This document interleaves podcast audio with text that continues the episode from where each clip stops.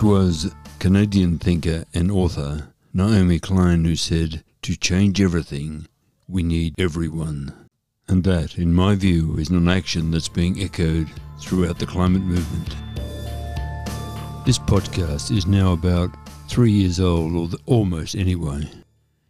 And just of late, I've been frustrated in my efforts to cover various events that refer to the climate crisis or have some impact on the climate crisis, and they're about helping people better understand what's going on and what's happening. The organisers appear to have some proprietorial view of their event, and that is something I respect and admire, but they see me as little more than an outside nuisance, someone who will only cause trouble and do nothing to promote the value of their event. I have the view, and have long had the view, that you just need one person of influence to hear what you've got to say, and if that person acts appropriately, your work is done. Yes, your work is done, and so I plead with those organisations open the door, let me in. And remember what Naomi Klein said to change everything, we need everyone. The rant's over, and welcome to this latest episode of Climate Conversations. I am your host, Robert McLean. This podcast is assembled here in Shepparton, in northern Victoria, Australia, on the lands of the Yorta Yorta people. Yes, the stolen lands of the Yorta Yorta people, and I pay my respects to their elders, past, present, and emerging. Now, please don't forget you should follow this podcast because if you do that, you'll be automatically alerted every time I publish a new episode. Dear oh dear, there's just so much going on I can't keep up. Almost beyond me. But anyway, we'll shift to a story from the Melbourne Age. The headline of that story is Australia to miss climate target without bold action on EVs, and the story is written by Mike Foley and Nick Toscano. The story begins. Some of the world's biggest car companies say Australia must urgently adopt globally competitive fuel efficiency targets if it wants to boost imports of affordable electric vehicles and ensure the carbon intensive transport sector does its fair share of contributing to legally binding climate targets. In a new submission to the Albanese government, the key industry group for electric vehicle manufacturers, retailers, importers, and charging station suppliers recommends the introduction of credible and ambitious vehicle pollution limits to reward car makers for bringing more low and zero emissions vehicles into the local market and penalising those who do not. Let's go back to uh, 2022 just for a moment. We find a story written by Alistair Walsh and it has the headline Cartoonists Tackling Climate Change Through Web Comics. Little subhead says Climate change is no laughing matter but these artists are exploring dark times in meaningful and humorous ways. The story begins. The thermometer was touching 50 degrees Celsius, and that's 122 degrees Fahrenheit, in the central Indian city of Nagpur. As cartoonist Rohan Chakravarty spoke about how climate change influenced his work. The record breaking heat wave, made 30 times more likely due to climate change, underscored the urgency of the topic. He is one of a number of comic artists using their comedic and creative talents to tackle inaction on climate change. Cartoons, like few other mediums, can condense complex scientific ideas into bite sized, entertaining forms that inspire action.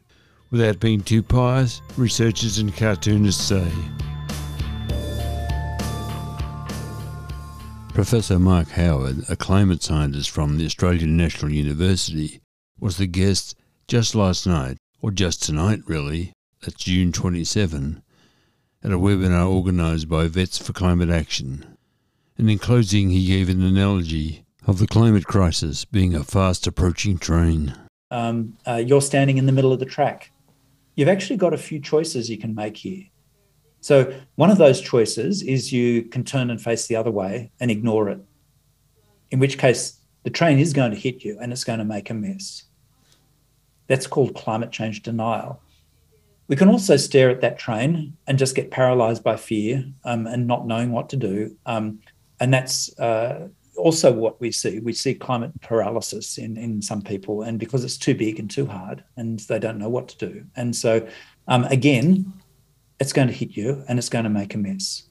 The only way is two ways you can stop the train making a mess is if you step off the train tracks one way or the other. You can step off to the left or you can step off to the right. This is called climate adaptation. And a maladaptive response is if you step off the tracks to your left in the face of an oncoming train and you get hit by that train. So you don't want to do that. You actually want to take adaptive action, which makes a lot of sense. So which way you step off the tracks matters. And the last way you can stop this train making a mess is you can try to get in the driver's seat and you can try to slow the train down by putting on the brakes, or you can try to steer it if there's a, an appropriate sort of junction, steer it to a safer place. And those are the two action points adaptation and emission reduction. And I think the veterinary profession has a role to play in both. So thanks very much. An earlier question asked Professor Howden how he felt personally about the quickly unfolding climate crisis. And this is what he said.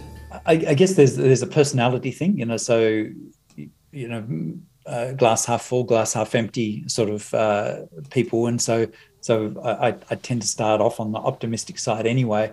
Um, look, I, I think the, the, the cold hard analysis is that we're we're not going to meet one and a half degrees. Um, I mean, it's not impossible that we would meet it, but it's it's highly unlikely at this point. We are going to have to deal with very significant climate changes. Um, uh, and that will have big impacts uh, on the things that we value, including on animals um, and their welfare. Um, but some of those impacts are manageable, um, but some of them aren't. And we need to be very aware um, uh, and clear eyed about that that's the case. Um, we're not going to be able to remove all of the risk, no matter how good risk managers we become. So, so my, my sort of perspective is I'm hopeful that we will take effective action, um, but I'm disappointed that that action won't be big enough and fast enough to actually, uh, um, you know, avoid a lot of costs to humans, animals, and the environment more broadly.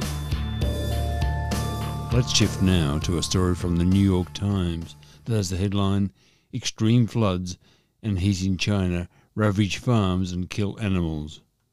The story is by Nicole Hong, and it begins. The downpour began in late May, drenching the wheat crops in central China. As kernels of wheat blackened in the rain, becoming unfit for human consumption, the government mobilized emergency teams to salvage as much of the harvest as possible. In a viral video, a 79 year old farmer in Henan province wiped away tears as he surveyed the damage. The unusually heavy rainfall, which local officials said was the worst disruption to the wheat harvest in a decade, underscored the risks that climate shocks pose to President Xi Jinping's push for China to become more self reliant in its food supply.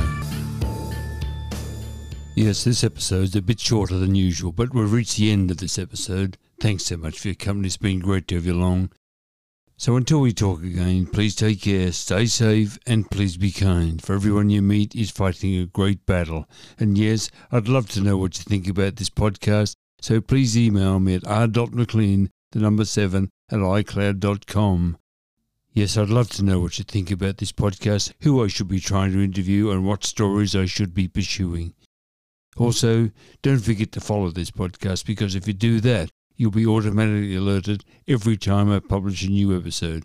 And beyond that, I'd love you to share this episode, share it with your friends, and I implore you to do that because it's important that we all know as much as we possibly can about the climate crisis, how we should deal with it, how we should react, and what we should be doing.